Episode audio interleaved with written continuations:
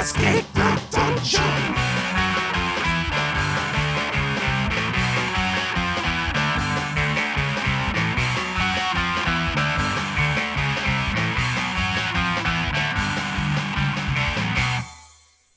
Hello, everybody. This is Escape the Dungeon, the podcast where we ask you to join us as we explore the world beyond the world's oldest role playing game. My name is Mike Cripps, I will be your host and game master. And I am joined by three stellar players Zach Brass, Hello, everybody. Dom Brass, Hey guys, how's it going? and Nate Brass. Hi, Internet. Hope you're having a great day today. Each session, we will be playing a different tabletop role playing game. This season, we are playing Scum and Villainy, a Forged in the Dark game published by Evil Hat Productions. Ooh, wow. Wow, yeah. uh, thanks, thanks for matching my energy, guys. I'm, I'm still, I'm still trying to figure out the the best way, you know, to attract listeners to introduce the show, and I thought going for like a uh, NPR, you know, all things considered kind of thing, you know, could be could be our vibe, could be our uh, our our our niche. Yeah, let's just play the whole game in a really relaxed state. Just just kind of calm. Yeah, no, this is definitely like we figured it out, guys. We we've got it. This was it the whole time. Assuming NPR still exists by the time this comes out, given you know, you know let's let's not set anything in stone. Let's not get uh, ahead of ourselves here. I've got a i've got a few other styles uh, i think might be interesting to try out um, so listeners you know stay tuned uh, help us decide what our intro genre should be yeah, you can you can actually go on our app uh, vote in between You episodes. can't And whichever one gets the most votes, that's what we'll do next. I promise. Oh, that's Yeah. the dumbest. I hate you. I swear we don't pre-record these by the season. so uh, send your vote for however you think we should introduce the show next episode to I think we should do an animatic. Uh, Yeah, can't we just release um, content and just have fans do that for us? Uh, guys i i have a um top of the show banter idea uh, for this episode i'm worried it might be a little too mean and you guys might get mad at me Well, now you have to bring it up. Well, I mean, you know, we might get No mad, promises. but uh, Yeah. you know, if I'm that mad, we'll just cut it out. oh what's the fun in cutting it out I don't know yet. I don't know. I need you guys to uh, be with me on this. I need you guys to uh, consent to this. yeah, Um, yeah, yeah. All right. do, all do you right, all trust right. me? I mean, Within yeah, reason. Yeah, within reason. Okay, he, here's my here's my banter for this week. Uh, so between uh the last episode and now, um, I have become a newly engaged man. Um, yes, okay, yes, all right, thank yeah, you. yeah. Thank you. Uh, my fiance Becky and I are very happy, very excited. Uh, immediately, everybody just starts asking, like, "So, do you have a date set? Do you have a venue set?" And we're like, "Dog, we did this a day ago. like, how much are we supposed to have planned so far?" Yeah, that's exactly why I didn't ask you that. So, uh, my banter ep- for the top of the episode is, um, why are you guys single? Why, why, why do you guys think you haven't, uh, you know, found the right partner yet? what is it about the three of you that makes you so unlovable? Oh my well, look, god. I'm sorry, Mike, but not all of us just happened to meet our future wife literally at our friend's wedding, just mysteriously. Like, like the plot out of a freaking movie. Move in together, and it just happens to work out for six years to the point where you're getting engaged. Like that doesn't actually normally happen to people. Uh, and, like actually, our friends. In fact, I let let me just get let me just have a little bit of a rant here to begin with. You know, our immediate high school group of the four of us that initially started playing uh, the game that shall not be named together for the first time. We got Voldemort.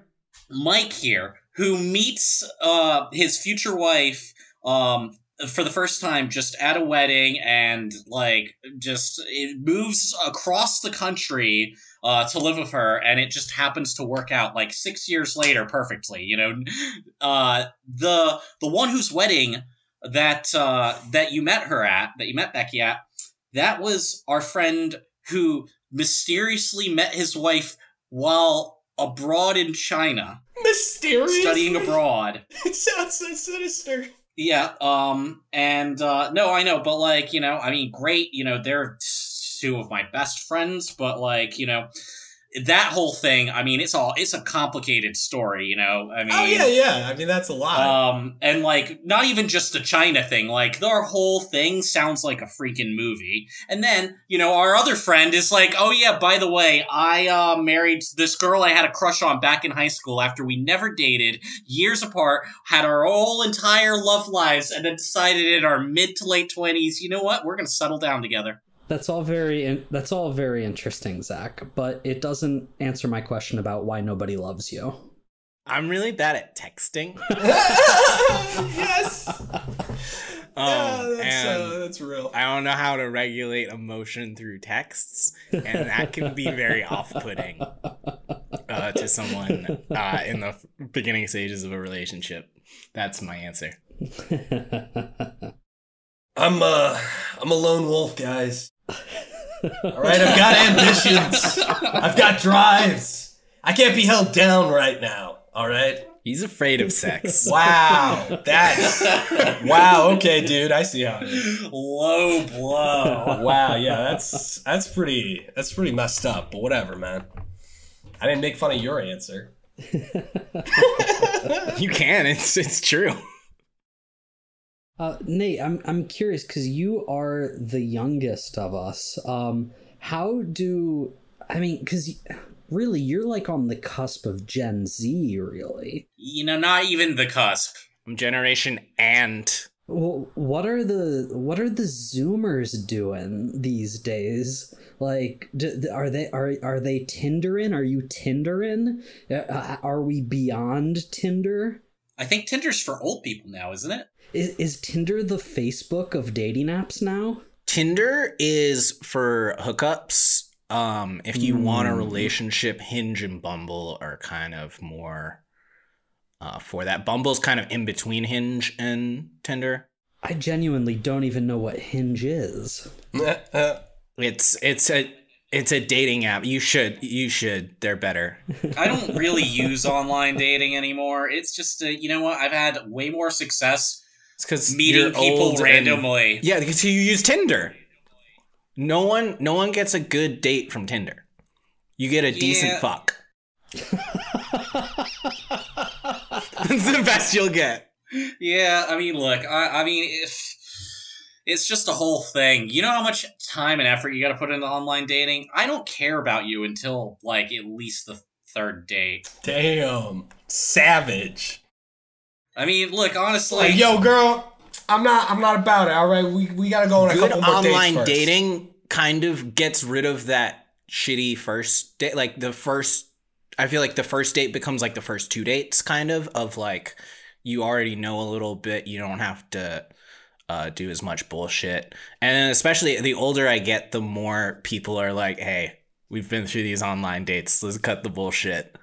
Um, which is great. yeah. Well, that's that's one thing that I uh, I've had more success with I have found something awesome since I've turned 25. Like my my radius of people that will actually match me uh, has has gone up, and so I've gone on like a few dates with like women in like their 30s or like way late 20s, and it's awesome. They'll like pay. 20s. They'll pay for their themselves on dates. It's it's beautiful. Oh my god.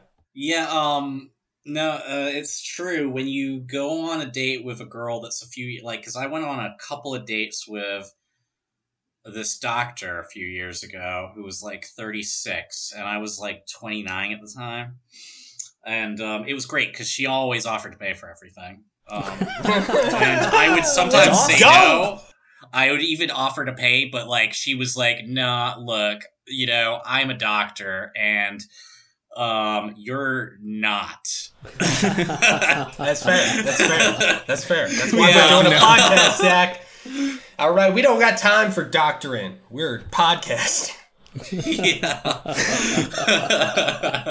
Hey, the important jobs need to get done, guys. Come on. Let's get real. So I, I guess Dom is saying that we should start playing, huh? That's right.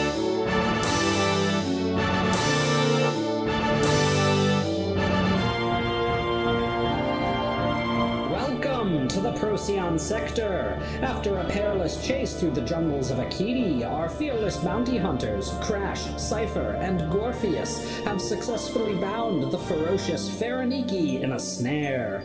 With their quarry captured, the crew's success seems all but certain, and payday looms on the horizon.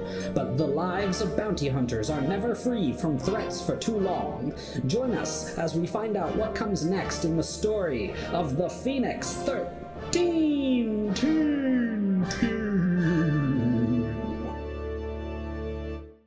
this is the Halloween special. I was gonna say. Recorded in April. I don't know what it is, Captain, but that uh, intro guy sounded more sinister today. I know because it's a podcast, it's it, it can be hard to notice, but we did change the filter on all of our cameras. so. yeah, you're gonna have to wait for season two for the uh, the the cam podcast, the the video cast. It's what we're building towards. Uh, so before we get too deep into the story here, I want to talk to you guys about a little bit of gameplay stuff, mechanics, nitty gritty. Yeah, Yeah, baby. you asked us to read about this. I uh, I didn't. I was gonna, but then obviously, you know, we had to delay everything by an hour. That took up my afternoon. We're not getting to the thing I asked you to read about yet. we're Okay. getting, we're we're starting with a different thing. Good, good. All right. Well, just know now I didn't do my homework. Just comes into class. It's like, look, Professor Johnson, I didn't do it.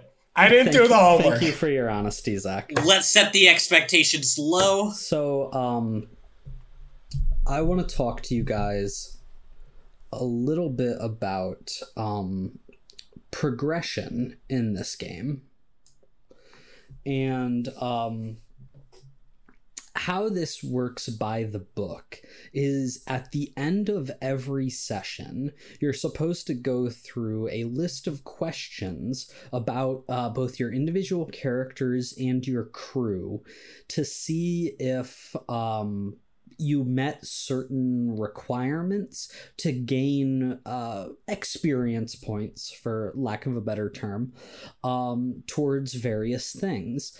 Now, because we're doing like an hour episodes and um, really only like 45 minutes of gameplay, uh, we're not doing that during at the end of each session because that wouldn't accurately reflect uh, what a normal gameplay session is like. So every three to four episodes, um, I want us to check in and go over whether or not you've earned XP.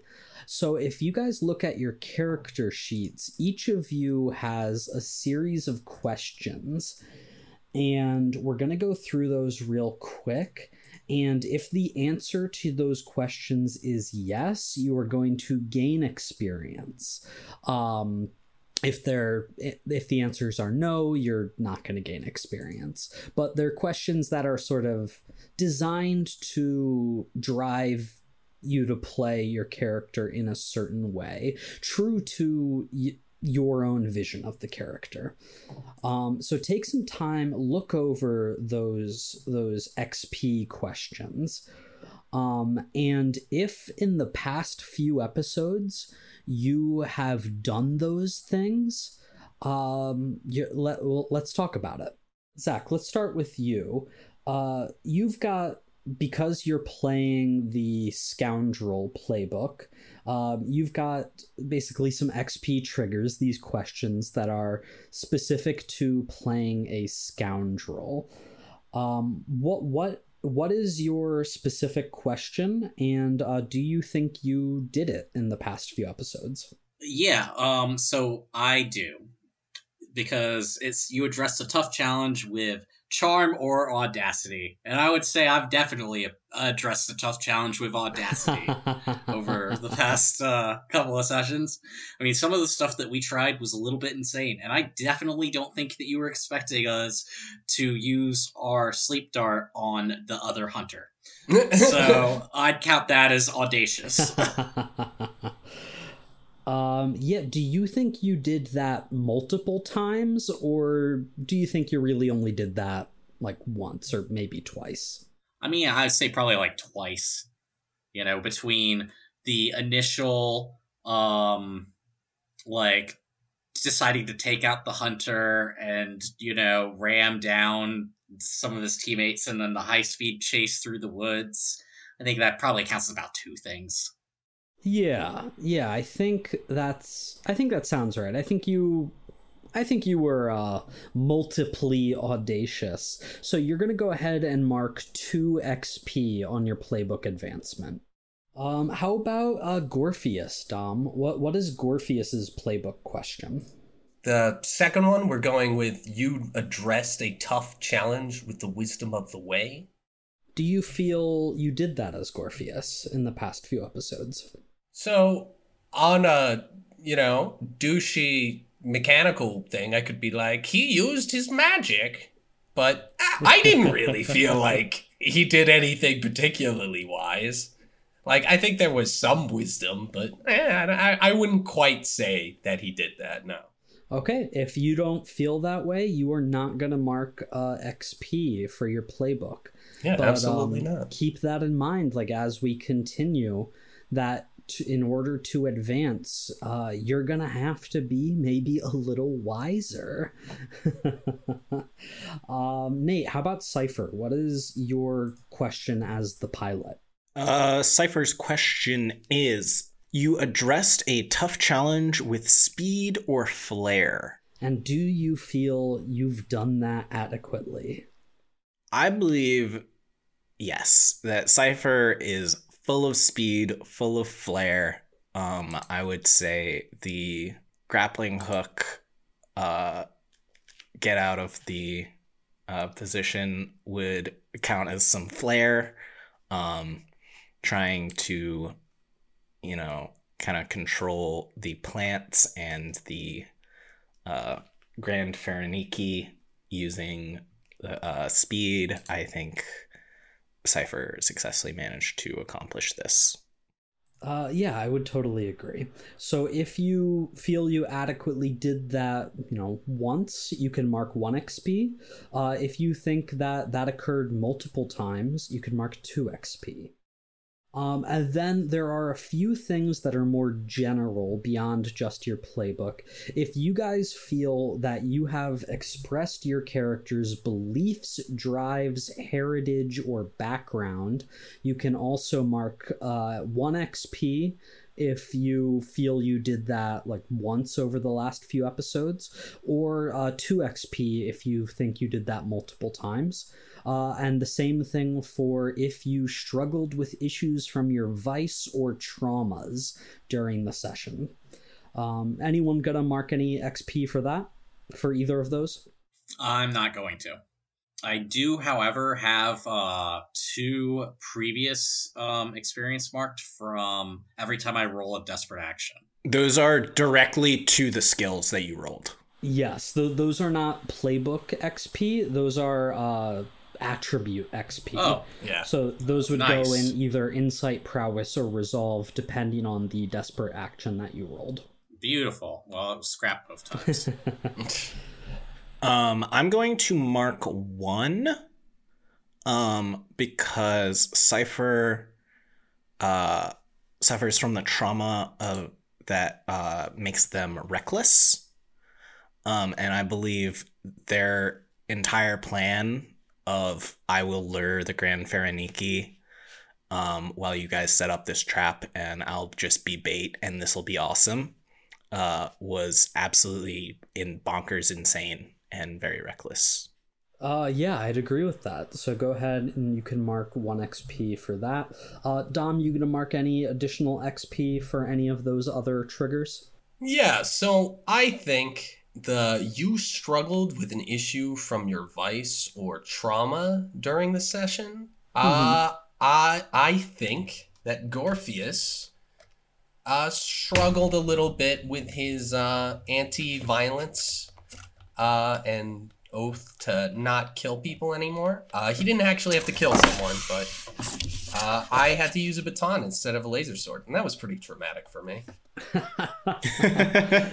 I, I don't know if I agree that that was something that uh, was reflected from your vice or trauma, but definitely uh, from your beliefs and background.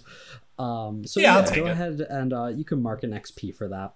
Um, in the future, we won't uh, spend quite as much time on going through these individual things, but I just wanted to give our audience a little taste of what uh, earning XP for your characters actually looks like. Um, and in three or four more episodes, we might just rapid fire go through who's marking XP for how they played their character over the next few episodes.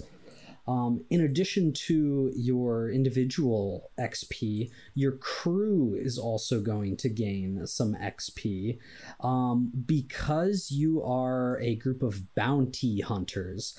You are going to earn XP if you execute a successful extraction operation or capture of a bounty.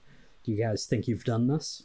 I believe so. Yeah, no, we definitely did that. That was like the thing we did. yeah, that was the main thing, even, was- I'd argue. was- yeah. Yeah, yeah, hard to argue against. You did uh, capture the Grand Faraniki, so you're gonna gain one XP from for your bounty hunter crew playbook. Uh, you're also gonna mark XP if you think you've contended with challenges above your current station. If you've bolstered your crew's reputation or developed a new one, or if you have expressed the goals, drives, inner conflict, or ec- essential nature of the crew. You guys feel like you did any of those things? Yeah, kind of. Um, I mean, first off, we were super successful in our mission. We definitely pissed some people off that will probably remember it. And, uh, I mean, in general, I felt like the whole operation just really stunk of our our style of operation. yeah, that's some fair points. Yeah, I think our our uh, reputation is fearless, and so I think being like, yeah, we'll catch a Grand Faraniki on a couple speeder bikes, uh, kind of just matches our our reputation. And you know what? We're gonna do it right under the nose of this famous bounty hunter. Yeah, yeah, I think that's all fair. Um, so I think yeah, you guys can uh, mark, let's say, two more XP for your crew playbook. Uh, there are what is that? Eight segments on the XP tracks for all these different things: your attributes, your your character playbooks, your crew playbook. Whenever you hit eight, uh, you essentially level up, we'll say.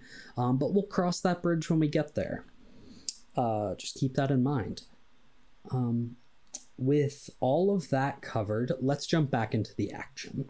So, you guys have successfully wrapped up the Grand Faraniki in this metallic magnetic trap that Gorpheus used his uh, power over the way to unleash and ensnare this predator, this 15 foot long reptilian cat like monstrosity with three tongues and razor sharp claws. And it is thrashing against the uh the the trap that it is captured in but because of how effectively you all um really brought it down at close range and with the staring plan it doesn't seem like it's gonna escape anytime soon which means that your job here on the planet akiti is essentially done Ooh, that was easy. We did it, Captain Crash. All right, boys, we're gonna eat well tonight. Well, well, after we get paid, at least. Yeah, that's right. I thought you were talking about the the Faraniki. I was like, we shouldn't eat that. Oh, no, no, no, I that wouldn't doesn't eat- seem like a Ugh. good idea, considering you know we could get paid for it. But no, your thing was smarter. I, you get it. We're going to the best space club in the galaxy. Is that the best investment of our new goals? We could, you know, upgrade the ship or something. oh, come on! Don't you want to live a little? Well, I suppose, um, yeah, sure. If that's what we're doing, I guess. That's the spirit.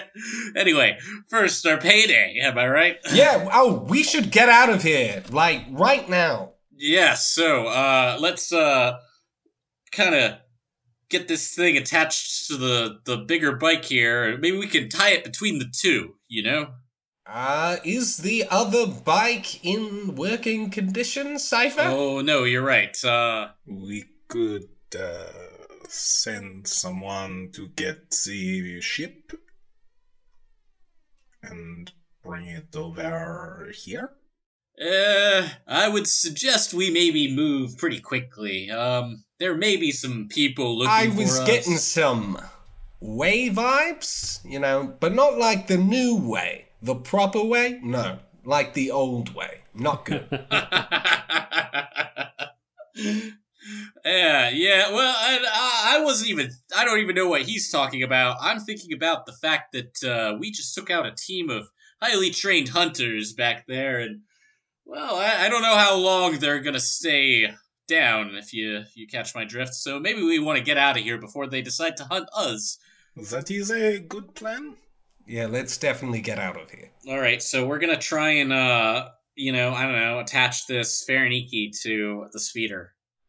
Yeah, I think your your two seater probably has like some kind of latch or something that you can use to like drag cargo um, that you can sort of jerry rig to uh, drag the captured Grand Faraniki behind you as you go.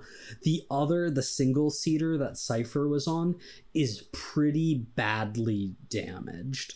Um, it is not currently in flying condition because those claws of the creature just really just rended right through it. Um, but I think you you're also able to uh like attach that as well to drag, but you're gonna be moving pretty slow through the jungle. Well, we got to do what we got to do. Okay, this is fine. I'm not worried at all.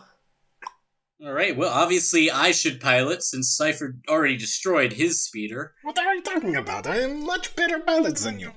Well, I mean, evidence suggests otherwise. Look, I was the bait. The bait is supposed to get attacked. Then you were here. You trapped the being. That was a perfect mission. All right, all right, fine. I, it was an alright mission. More perfect if. Well, anyway, look, fine, fine. You do your thing. I guess I'm paying you for something. Yeah, no, I, I agree. I think Cypher should do the driving. Captain thinks he's better driver. And uh, so the the three of you uh, hop on the two seater bike and start to slowly hover through the jungle back to the base camp where your ship, the Phoenix 13, is currently docked. You're like looking over your your shoulders the entire time, um, waiting, just waiting for either the hunters that you encountered before, or perhaps this strange order of mystics that Gorpheus has felt out there in the jungle. But you drive through the night, and as uh, the sun rises in the Akiti sky the next morning, uh, exhausted, you pull into the base camp station. Um, the Grand Faraniki doesn't really stop fighting the entire time, but is not able to get out of this trap that Gorpheus uh, has ensnared it in. But when you pull like through the checkpoint into the uh, into the actual base camp, the soldiers there just like immediately back up to give you a wide berth. They're like looking around at each other, like, "What are what are we gonna do?" Oh, uh, that's a Grand Faraniki. What are we gonna do? What are we gonna do? When there's a uh, a sharp whistle in the uh, that pierces the silence, and you see what looks to be like the captain of this border guard uh, that is that is stationed here, looking down uh, on you, and there's like this big turret on the wall that has rotated to pivot and stare down at you as this soldier hops off the uh, hops off the turret and begins slowly descending the stairs towards you all. Hello there, we are big game hunters. As you can see, we are here to uh, get back to the ship. Good to see you. And uh, as you you see the soldier uh, as she walks towards you you can see like bags under her eyes. She looks very tired but she's like staring intently at each of you. She uh, holds herself with with you know intensity and she says, Hello, my name is Asha Ravan, and I am the commander of Base Camp 1. I see you have brought a threat, contained as it may be, into my command. What is the meaning of this? Why, hello, Commander. You see, me and my crew of highly expert mercenaries uh, captured this this well, you can hardly call it a threat now, can you? It was a bit of child's play, if I do say so myself. But uh, we captured this uh, this beast, and uh, well, we're going to take it on our way soon enough. We just need to replenish our supplies, and we'll be right out of your hair. Unless you want us to stay for a while. She looks over you, Crash, and says, You are not welcome to stay a while in my base as long as that thing remains here. She reaches into her pocket and pulls, like, what, what would look like a, a remote detonator or trigger or something like that. And she gives it a light press and you see the uh, the turret that she was on at the top of the wall that is now pointed down to you just a little a little burst of flame erupts out of it just as like a little display Oh, guess we're not staying for drinks then. Well, it will. We'll just replenish our supplies, and we'll be out of your hair. if you wish to replenish your supplies here while you keep that thing in your presence and a small smirk spreads across her face. Well, I'm afraid that um I must ask you to pay some fees. Well, now, now, now, no. What, we'll do is Cipher, Cipher. Why don't you stay and watch it? We'll just go in there and get everything we need. No, I could we just? I mean, we can take off now, right? Like immediately. Yeah, I was going to say, uh, Captain, maybe we should uh, just uh, leave this place. These people, they seem like they are, uh, how you say, uh, cowards. Oh don't. That wasn't that wasn't good. She glares at Cypher. I mean, are afraid of a big old pussycat now, aren't you? Uh, he's a robot, and the crash is. Captain Crash got hit in the head. We we just we just want to leave. We're fine. The fine. Grand Faraniki is uh, cold-blooded. That, uh, that is enough of a weakness that you should not fear a simple animal in a cage. No. Is it cold blooded? She points at Cypher's leg, which is still like Steaming, I would assume, yeah. Yeah. like just wires exposed. Just smoking a little bit the Yeah. entire time we're talking. Seems like it got you pretty good there, Urbot. Oh, well, no, no. there he, was a uh, part of the plan, the, uh, the bike, it, it was a, a little slow. yeah, Uh, he, he crashed his speeder. Uh, well, I, I didn't crash the speeder. There was a, a little issue with the speeder. It was not very good. We should fix it. yeah, we probably need to update his programming a little bit. Maybe he's uh, for maybe he's in due of a software hey, I update. find that very. Oh, that, that is not okay. It is very irresponsible to uh like wipe the mind of a living being, and that is uh. Robots should not be memory wiped. The updates are very bad for us. They uh, keep us from being uh, living, breathing uh, non slaves, you know? I mean, like literally, I don't know if that's true, but like, like on a kind of social, I read the like, book on this. th- It is true. uh, okay. Well, anyway, Mostly agree with you though. well, look, fine. We we're we're just gonna get out of your hair. Um, Yeah, but, we're just uh, gonna take off. It'll be you know, thanks for your hospitality. Uh, we'll sh- be sure to visit. She puts a, a hand I on your shoulder, you. Crash, and she says, Perhaps I was being a little too subtle. She like gives a gesture to the guards to like that are all around to go back to their normal duties, uh, which they tentatively do. And then she leans in close to you, Crash, and whispers, I know what the three of you are up to. Hunters don't go out there and bring back a grand Faraniki if there isn't a rather big payday coming towards them. If you want the privilege of using my port, then I get a little cut of that. Well, you want to know something else hunters don't do? Go after a Grand Faraniki if they already have money. Yeah, we don't have any money to. This you uh this is our dinner for the next month, so to speak. So uh unfortunately, we're at a little bit of a standstill here.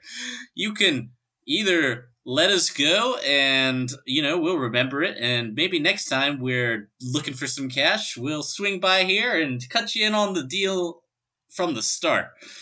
But if you're looking to shake someone down, the best we got is a giant killer cat that we could, I suppose, release if that's what you're asking. Damn. So here's what I'd like from you guys.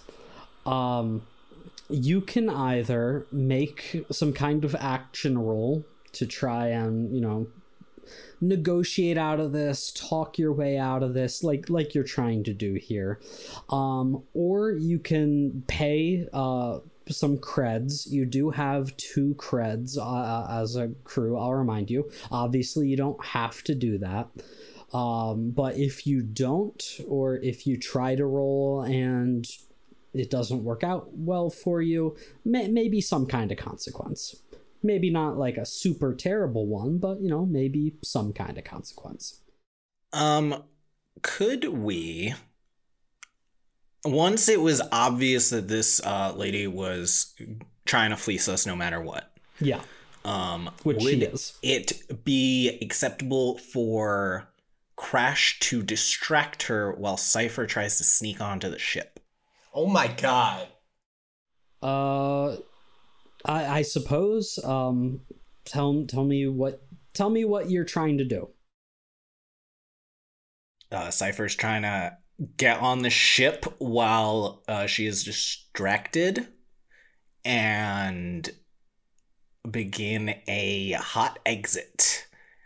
A uh, classic Phoenix 13 hot exit. Um, as we've discussed before, our ship is somewhat of a uh, refurbished tow truck. Um, and so I believe this hook would be able to grab the Grand Faraniki's cage if we fucking nailed it. Uh, that's super interesting. I like it. What kind? What action role uh, would you guys like to use to try and accomplish this? Well, I would need to distract her, presumably. Mm-hmm. Which I think So, you're I mean- basically doing right now. Yeah. So I think that would be a helm from Cypher with an aid action, possibly. Yeah, maybe a sway or whatever, however, whatever order. You Or yeah, do. if you want him to roll for the distraction, that that's Um, I don't think that's necessary. Like, if you if you're really only trying to like keep her talking, um, and, and like not trying to sway the conversation in one direction or the other, I don't think that's a necessary role. Um, but to yeah, so so Cipher as uh, they try to sneak onto the ship, perform the hot exit. Um, sure, a helm a helm roll sounds good to me. Um, we'll call this a risky standard helm roll. okay.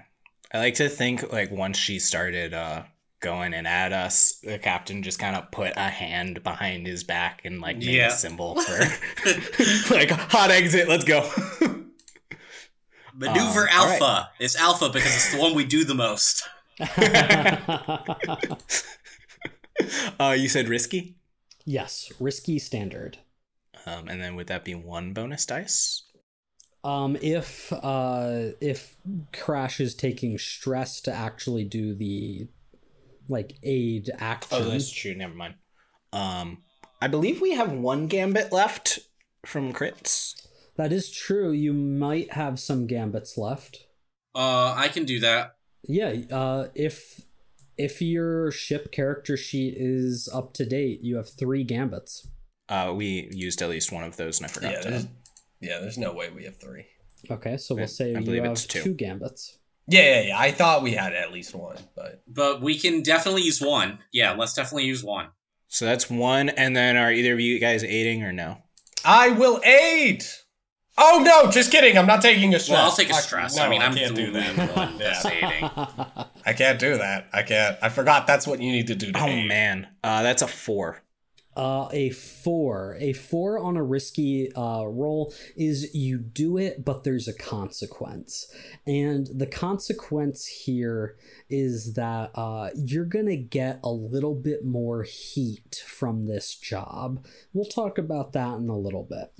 But uh, what what happens is as um, Cypher sneaks off to get onto the Phoenix 13.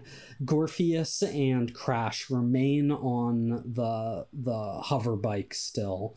Tr- you know, Crash keeping this uh, this commander of the base camp talking, and all of a sudden the Phoenix 13 like smoke erupts from its its jets. Uh, it like shakes off the ground. The commander like pivots to look at at what's happening as all of a sudden a ship just rockets to life flies dangerously low uh, through the base camp dragging a tow truck hook, a giant tow truck hook, uh, along the ground before it catches on the uh, on the hover bike. So now the as the Phoenix 13 takes off into the sky, uh, flying beyond the base camp and into the jungle, it is dragging the the two seater hover bike, which Gorpheus and Crash are holding on to for dear life,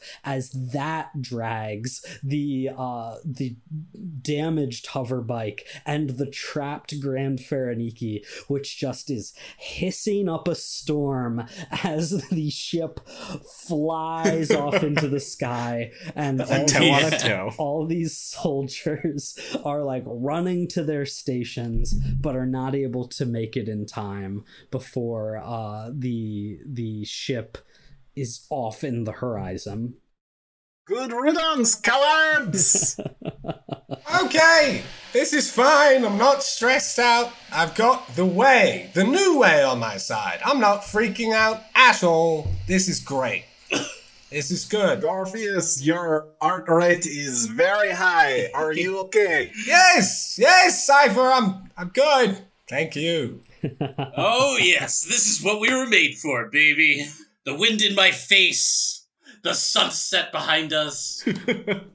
and as the ship uh f- flies off uh cipher you are able to like retract to the tow line uh to pull the the sh- the uh the hover bike and your crew members and the damaged bike and your quarry all into the ship and the three of you are able to maneuver the still trapped, still alive Grand Faraniki, still very pissed off Grand Faraniki, into the brig that you have. Because as bounty hunters, one of the automatic upgrades to your ship is a brig that specifically says in the rulebook prevents most attempts to escape. oh no. Love it. Um, I mean, you know, I think that's fair and reasonable. I also think that, you know, if we had a infamous bounty hunter locked in there, he may be able to easily escape this, but hopefully this creature won't. No, dude. No, no, that's crazy, man. No one's getting out of there. You know, Uh, most likely. It's the most reliable brig I've ever seen. It's, well, aside from the ones in space prison. You don't Yeah, want to go no, there. I, I, yeah, that's not. That's not good. Have you been to space prison? Well, I don't really like to talk about it. I see. I, you know what? I hey, I haven't been through it, so you know, props, man. That's our captain for you. You know, been through a lot. I get it though. so a few things um one uh so this whole job was initially like you got the tip uh, on it from one of Cypher's friend. Uh, what what was the name Cypher? Yatu. Yatu. So Yatu, a crime boss, was the one who initially tipped you off that they knew somebody who would pay well if you could get like uh, uh a beast, you know, uh, a trophy beast uh, delivered to them. And Yatu told you that if you were able to manage this, meet them on the planet of Mem, which is in the Holt system, which is the furthest system from you as you fly away from Akiti. Uh, you're gonna have to do a few jumps through the basically sec- uh, sector connecting gates uh, system connecting gates. Um, and uh, you should get there in, you know, a matter of like a couple days. Um, another thing I want to point out for you guys is that your ship does not have a certain upgrade because it doesn't come for free with the bounty hunter ship. Um, and that is the Nexus link, which is basically uh, like a Wi-Fi router so while you are aboard the ship, you actually have no way of like inter-system communications. Um, you That's can- amazing. you can you have like hailing frequencies for if there's like local ships you're trying to communicate with but um you're gonna be flying blind for a couple of days as far as what's going on with the outside world if anybody's trying to get a hold of you Crash definitely likes that. It's a preference. I sold it. I was gonna say I, I bet Crash either broke it in a rage one day or bet lost it in a bet. He was like, I can do without a Nexus link, and he was gambling and was like, ah man, ah this isn't too bad. I'll get one eventually. Yeah, no, that's definitely something along those lines. So, anyway, um, the open space, the void. Yeah, it just uh, really washes over you, doesn't it? The great emptiness of eternity. You know what that smells like? Desperation? Nothing? It smells like freedom. Oh, sorry. I, I had a different thing. We can travel the universe, man. Yeah, man, that's it's great. There's tons of crazy, cool cats in the universe. That's what I like to hear. That's why you're here. That's why you're still here. There's some bad people too. Zero hopelessness going on with me right now. No worries. Well, we're working on it. I am a little stressed out though. Ah, Have a beer. Well, don't have a beer. I think there's only two left, and I, I don't know when we're gonna get any more. So we'll we'll save those for something special. But uh, yeah, yeah, special occasion beer. I like that. Um, anything in particular you guys have in mind? Any scenes you want to have, or anything uh, for over the next couple days as you travel to the planet Mem? Um, or any anything you want to do specifically about the Faraniki that is uh, alive and angry in your brig? well, we'll experiment feeding it. Uh, I I like to picture that uh, we feed it tinned hot cut up hot dogs from like a can. I mean, that's what we would feed it. Yeah. those are cheap, you know, and we definitely have some of them because of how cheap they are, and they go well in the instant noodles. There you go. so, uh, so we've got these little little tins of uh, little like chopped up hot dogs in that terrible water. Oh, the beautiful hot dog water. We just put the whole thing in like on like you know a big old plate. Uh, and uh, then presumably there's like a food slot tray through the grid or something, because there's no way we're opening that door with that thing in there. You know, I mean that Mhm. thing's definitely gonna attack us the second we. It's gonna actually be a whole thing. We're probably gonna go get to wherever whoever wants it and be like, hey, look, so we got it, but it's on our ship and you have to take it off. oh my god. Here's That the customer keys. service. Tell us when it's done. Yeah. yeah, I hope you've got the stuff. I used our only dose on a human, so I um do we have downtime? Uh, you'll get downtime when I tell you you have downtime. Ooh, okay. In that case I'm done. I have not. Uh, and so you guys spend the next couple days traveling from the Breck system through this like large cosmic gate at the end of the system that allows you to basically go warp speed vroom, into the Iota system and then through the Iota system into the Rin system. Vroom. And of course, like everything goes like wonky pinks and purples and blues when you go in- into your your hyperspeed. Uh, and then finally, from the Rin system, woo, into the Holt system.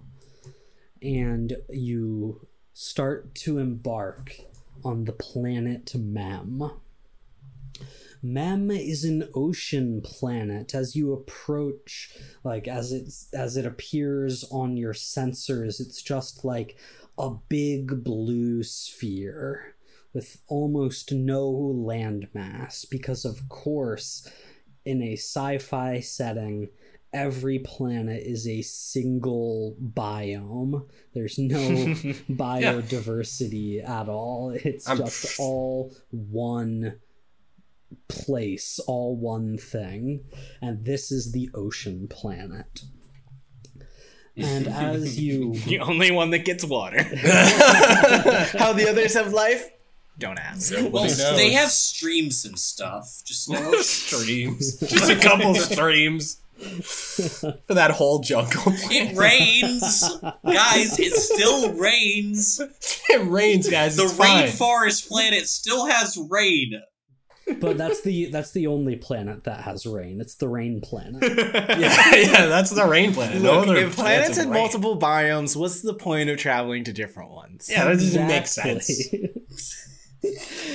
And so you guys begin to Im- dis- uh, to to descend upon the planet Mem, and as you enter the atmosphere and get to the surface of the planet, you do see ocean water as far as the eye can see. But jutting up from the oceans are these spires of like glass and iron and metal that form buildings and you can see ships that are landing upon the uh the docking bays of these like transparent spire buildings you see submersibles that are descending into the water until they disappear into the total darkness of the Memish Sea. You see uh, all of this as uh, you do get a ping on your comm system, which you know must be a local ping because you don't have that Nexus link. Ooh, ooh, park, Beep, beep, beep, park over there. Beep, beep, beep, There's definitely room over there. Beep, beep, Oh, beep, oh, oh, oh, oh, hold on. there was a parking spot over here. No, no, no, no. Over, all right, all right. Hold on, hold on. There's a there's a call. Shut, shut up, shut up. gets stopped. Cipher, you're all right. I hit the button. in like 720p video pops up uh this this flickering image on your comm system of uh cipher your friend yatu um you want to tell me what what how you want to describe yatu I'm gonna be honest. The only image that comes to my mind is the villain from Monsters Inc. Um, the the guy that was in charge of everything with crab legs. He's kind of fat. Yeah, water nose. Yeah, I know. I, I know. Oh Water yeah, nose? yeah, yeah, definitely. So it's like a a, a rotund crab legged Xeno uh, that appears uh, uh, up on the screen. Uh, it is your, your old buddy Yatu. Hey, Yatu. Oh, what's shaking, my man? We got your your alien thing. Yes, excellent, excellent. Well done, Cypher and friends. I knew that you were the right ones to reach out to with this job. Oh, those creds are gonna be pouring in, I tell you. Oh, well, you know, uh, y- yeah, so you got any other jobs for us? while we're at it. That one was so easy, uh, but we do need to probably work some more because, well, you know, our, our buddy Cypher here broke one of the bikes. One thing at a time, Captain. One thing at a time. First, the delivery. and like this guy's crab arms kind of gesture towards you and like a Bring it to me, yes. I will send you the coordinates and. There's a uh, spire. You'll know it when you see it. That, um, a friend of mine who I've been in touch with will meet you to accept the delivery on my behalf. I put a good word in for the three of you. Don't embarrass me. Or, if you do embarrass me, at least make it so that the finder's fee I was paid covers the embarrassment. Anything for you, my friend. I'll be in touch, Cypher, if I find more work for you. Good job. We will be, uh, hopefully close enough to hear it. as uh, Yatu's image fades away from your comms and a uh, like homing beacon kind of thing, a location beacon, uh, appears on your nav system, Cipher. Um, and as you start flying, you know, over the water of this ocean planet in the direction of the uh, of the the the beacon you see an incredibly large and extravagant spire just erupting out of the water. It's majestic, it's extravagant. It's made of like gold and gleaming crystal. Well, somebody's compensating for something. and your your ship, the Phoenix 13, heads towards a landing bay on this spire that the beacon is directing you towards. Captains, back away from the controls. I found a spot already. All right. And as you gather the Grand Faraniki for transport uh, and begin to exit your ship as the landing bay opens. Uh, the air is much cooler than it was on Aketi. It's refreshing. It's there's like uh, almost some like delicious salt in the air uh, as you you step outside. Ah, you know, I always wanted to be a sea pirate when I was young. I ate this planet. as you as the three of you descend, you see that waiting in this landing bay, which is otherwise empty. It looks like a, a private garage almost. Waiting leaned against a far wall is a Xeno that has three arms, one of which is considerably smaller than the other, and a squid like face. Ew, it looks so gross. Uh, what? do, do I recognize them? I mean, it is definitely one of your species, Gorpheus. Oh, hey, Gorpheus is one of your people, do you know? God damn it. No, we don't all know each other. You know that, right? Well, are you sure? You kind of looks like you got, might be related or something. Okay, that's that's pretty racist, uh, Captain no, Crash. I I'm- I'm, not gonna lie. They, we we don't look similar. I mean, you know, uh, mutton. They have the arm, they have the noodles coming out of their face. You look pretty similar. Those are like the main features of like every one of my species. Well, I mean, they look like, I don't know, similar length and girth, too. I figured that maybe was the main distinguisher or something. Oh, okay, I see how it is. Yeah, yeah. So I guess every guy with hair looks just like you, right, Captain Crash? Exactly. My man, they wish they were as good looking as I am. Okay, cool. they look pretty similar. Um, excuse me, sir, Mr. Yatu's friend. you see this guy's uh, face tentacles wriggle in a way that you understand, Gorpheus, is an expression of pure exasperation. Uh, as he sh- stands up from from his leaning position, like cracks his back, uh, and starts walking towards the three of you and uh, as he as he approaches, he gives you a curt nod, but is otherwise silent. Hello there, are you a follower of the way as well? Okay, maybe not so many questions. Good to meet you, sir. I am Cypher. We are the bounty hunters that you were waiting for, I believe. nice to meet you. I'm the captain, Crash Jordan. I am the greatest pilot in the galaxy, trademarked Cypher. I'm Gorpheus, and I do magic. Show him one of the card tricks. I'm not gonna show him the card tricks. I don't think he's gonna like those. They're not bad.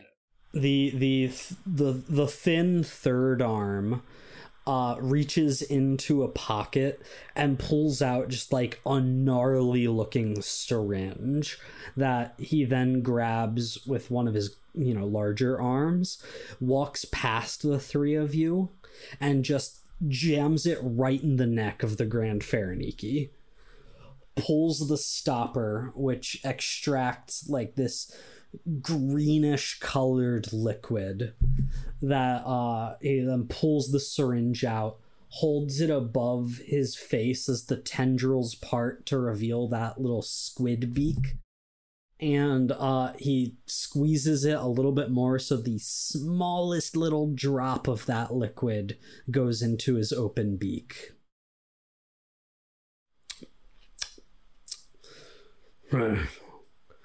adequate for amateurs What, what, what do you mean? I mean, it was it not a good enough one for you? Too small? Did feel like a bit of a runt, but it was the only one we could find. Oh, don't mind Chorgoth, says this voice that cuts through the the garage that you're in and you see emerging from uh, some opening doors is a uh, a human man uh, with very nice sick, slicked back brown curly hair. Um he's wearing like these flowing robes. His hands are covered with jewelry as he daintily approaches you. Uh, Chorgoth fancies himself a hunter, much like the three of you. He's told me countless times that he would be able to acquire such a fine specimen as this for me, but oh, I need to keep him around for my own needs. but I I must say, look at this beauty. Oh, how fantastic! As he is examining the Grand Faraniki. Quite the uh, specimen, if I do say myself. Yes, yes. The biggest one on the planet, they said. I've only seen four, maybe five larger than this one in my time, and oh, I have seen oh, quite uh, quite a number in my time. Uh, oh, I bet you've seen plenty. oh, yes, I do so love these creatures. Ah, as he he grabs the syringe from Chorgoth, the the Xeno, and he takes the syringe, slams it into his own arm, injects like a third of it. Oh yes, that's the stuff. Well, uh, Yeah, glad you like it. That's great. This is going well. so is it like a hallucinogen? Oh, that and so much more, my boy. Oh, Cap, Captain Crash, you don't want to mess with that. Never felt anything like it, and it isn't even oh, refined yet. That that will come later, must not. Well, are you planning on sharing? I figure. Fish bags are so weird. Don't tell me you don't like a zap in the right circuits every now and then. This is not the time to be talking about the zaps. oh, pardon my my rudeness. I get so excited when a new creature comes in, uh, and he, you know, daintily extends a hand towards you, Crash. My name is Valis. I am uh, so pleased to make your acquaintance. Well, the pleasure's all ours. I don't suppose you got any more work, though, for us. Oh, and uh, speaking of work, we were gonna get paid for this, right? But of course, my boy, of course. And he's like running his fingers through your hair. Uh, yes, yes, uh, Chorgoth, yes, uh, pay the men, pay, pay the crew here. Uh, and Chorgoth, uh, reaches with his third little hand, uh, into another pocket and pulls out a cred stick that he extends, uh, towards you. All right. So, what do you guys think? Restaurant at the end of the universe, or stay somewhere a little bit more local? Yeah, let, let's maybe go somewhere local, probably, right? thinking maybe we could uh, take some of these credits and turn them into a couple more. Yes, I have. I have many places I could recommend for you if you are staying local, and if you are, and he smiles this big, charming smile. The Turner Society always has opportunities for those that prove themselves. Turner Society, you don't say. How is the racing circuit? Tell you what, come by in a few days if you're still on Mem, and perhaps I can show you the circuit, and perhaps I can talk business with you all. Captain, I never thought I would say this. We must stay on Mem. I'm surprised you're saying it too, but you know what? This is my kind of planet. We got some surf, the fresh air, some wonderful people. Now, show me where the best drinks are. Uh, yes, I will summon some servants who can show you around. I am afraid I must retire myself. Uh, there's work to be done, as he says as he looks at the now, like, two thirds full syringe of this goop. Uh, Chorgoth, please, uh, get the creature. We must take it to the laboratory. Good day, Phoenix 13. I do so hope you will stay in touch. Oh, well, of course. We love our wonderful people around here. And thank you for your hospitality. and so, as Valis and Chorgoth exit the garage, leaving the three of you with your ship, so ends the first job of the Phoenix 13. Well, they were just delightful, weren't they? They were freaky. yeah, I wasn't crazy about it. Oh, nonsense. When you finish a job, we move from the job phase of the game into the downtime phase of the game. Let's go! I want to end this episode talking briefly about downtime. We'll get more into it next episode. But how downtime works is that there are four phases of downtime, and they have to be done in the, that precise order. You can't move to the next phase without finishing the previous one. The first phase of downtime is payout, baby. Let's you guys go! made some money. Make it rain. Specifically, as you get back on your ship, you take a look at the cred chip that you were given. You load it up, and you see that you have been paid eight cred for this job. That is a major amount for a major job, enough to buy important ship parts.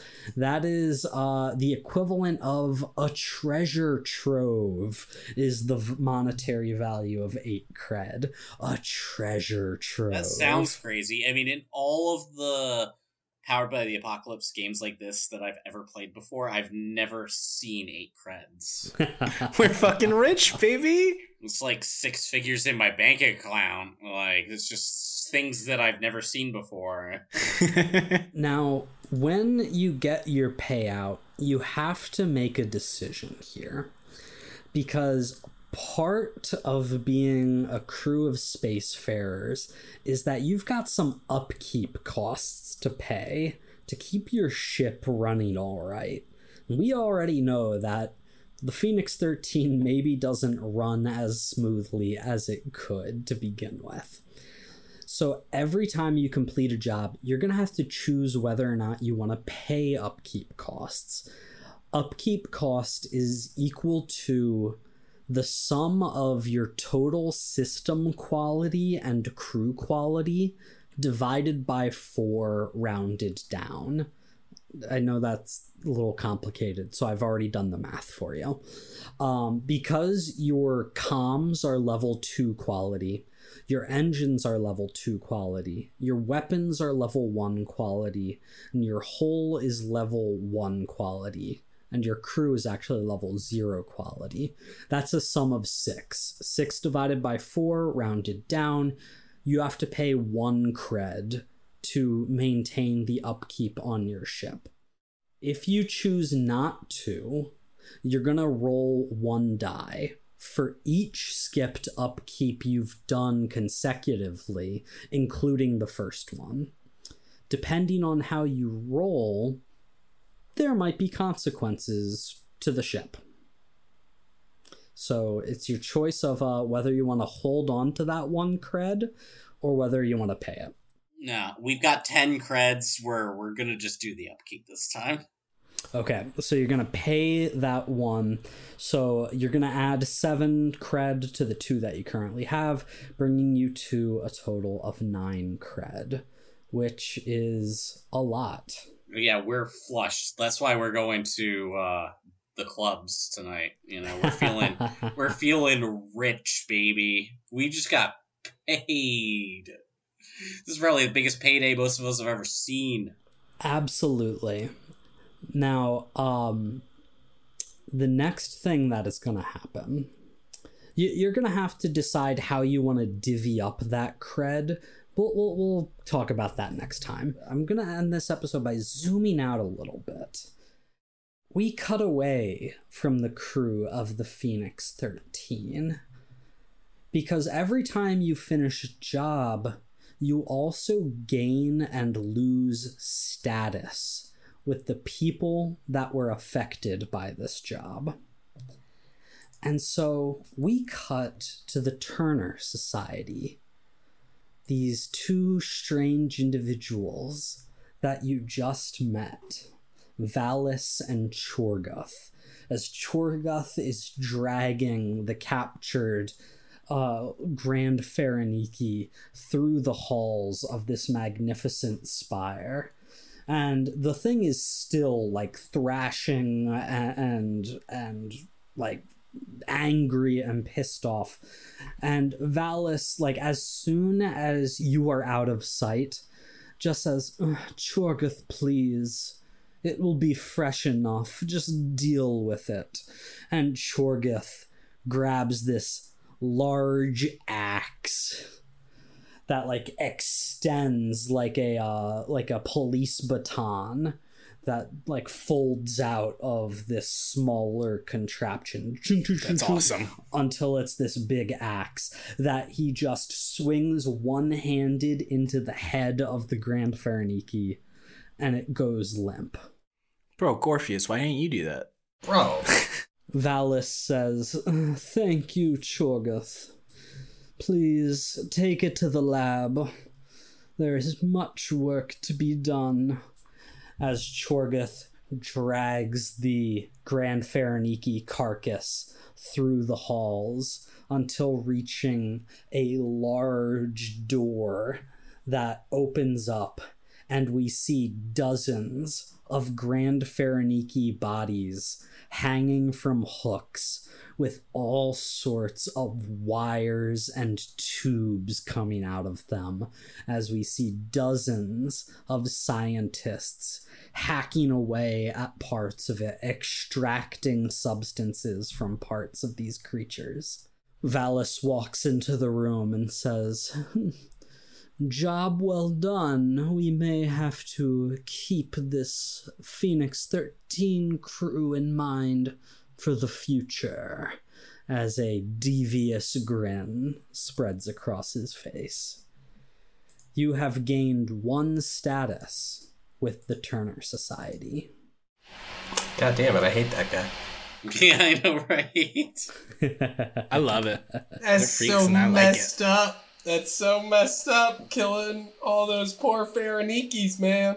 From there, I would like to cut back to Aketi, where we see a figure walking through the jungles, robed, hood up, walking carefully through the foliage, very clearly trying not to step on like the the the plant life here when they arrive at the scene of your attempted trap they see the utterly destroyed carnivorous plants that you dealt with they see scorch marks from your speeding hover bikes that have destroyed parts of this jungle. They pull the hood down to reveal an old, old bearded man who glares at the destruction that he sees as he pulls out from his robe a small device that he clicks on as a laser sword appears from it. You have lost one status with the Vigilance faction. And from there, I would like to cut to the man they call Razor, the scarred hunter, who is having a drink still nursing at his neck where he was shot with that tranquilizer dart. Clearly, still somewhat handicapped from it, even a couple days later, muttering under his breath. when another man steps out of the shadows in the bar in base camp 1 on Aketi. This man is dressed in like a business suit, but strangely enough, is wearing a blindfold over his eyes and says, Razor, I have noticed that you failed to deliver the quarry that you were paid for, paid for in advance, I might remind you. And Razor turns with a sigh. Uh, now listen up. It was was that Razor's voice? I don't remember. I don't That's his remember. voice now. yeah, I, I Now now listen up. I I was this close, I swear. And look, give me a couple days and I'll be back out. I'll be back out in the jungle. Grand Faraniki for you, just like I promised. Uh, Just give me a couple days to get another crew ready. Hmm. A few more days, Razor, you're already behind the delivery. You know that they're not going to be happy about this. It's not my fault. Look, there was this other group, these, I don't know, bounty hunters, that interfered. They took our quarry, okay? They took our quarry, but I'm gonna make it right to you. I'm gonna make it right to you. The blindfolded man says, Hmm, bounty hunters, you say? Well, I will make sure that they're aware. As stepping out from the shadows, you see a tall Xeno covered in robes, their face totally obscured by these strange garments. The blindfolded man nods, as does that Xeno at the exact same time, and says, I will make sure that they are aware. And you have lost one status with the faction called the Sahir. And we will pick it up from there next time. All right, I got some research to do. Yeah, right. Some factions I wasn't aware of that much. Yeah, yeah. Well, you know, I didn't read all the factions super, super in depth, so uh, I got a couple here I gotta check out because uh, they hate us now. yeah. Yeah, we definitely didn't do great there.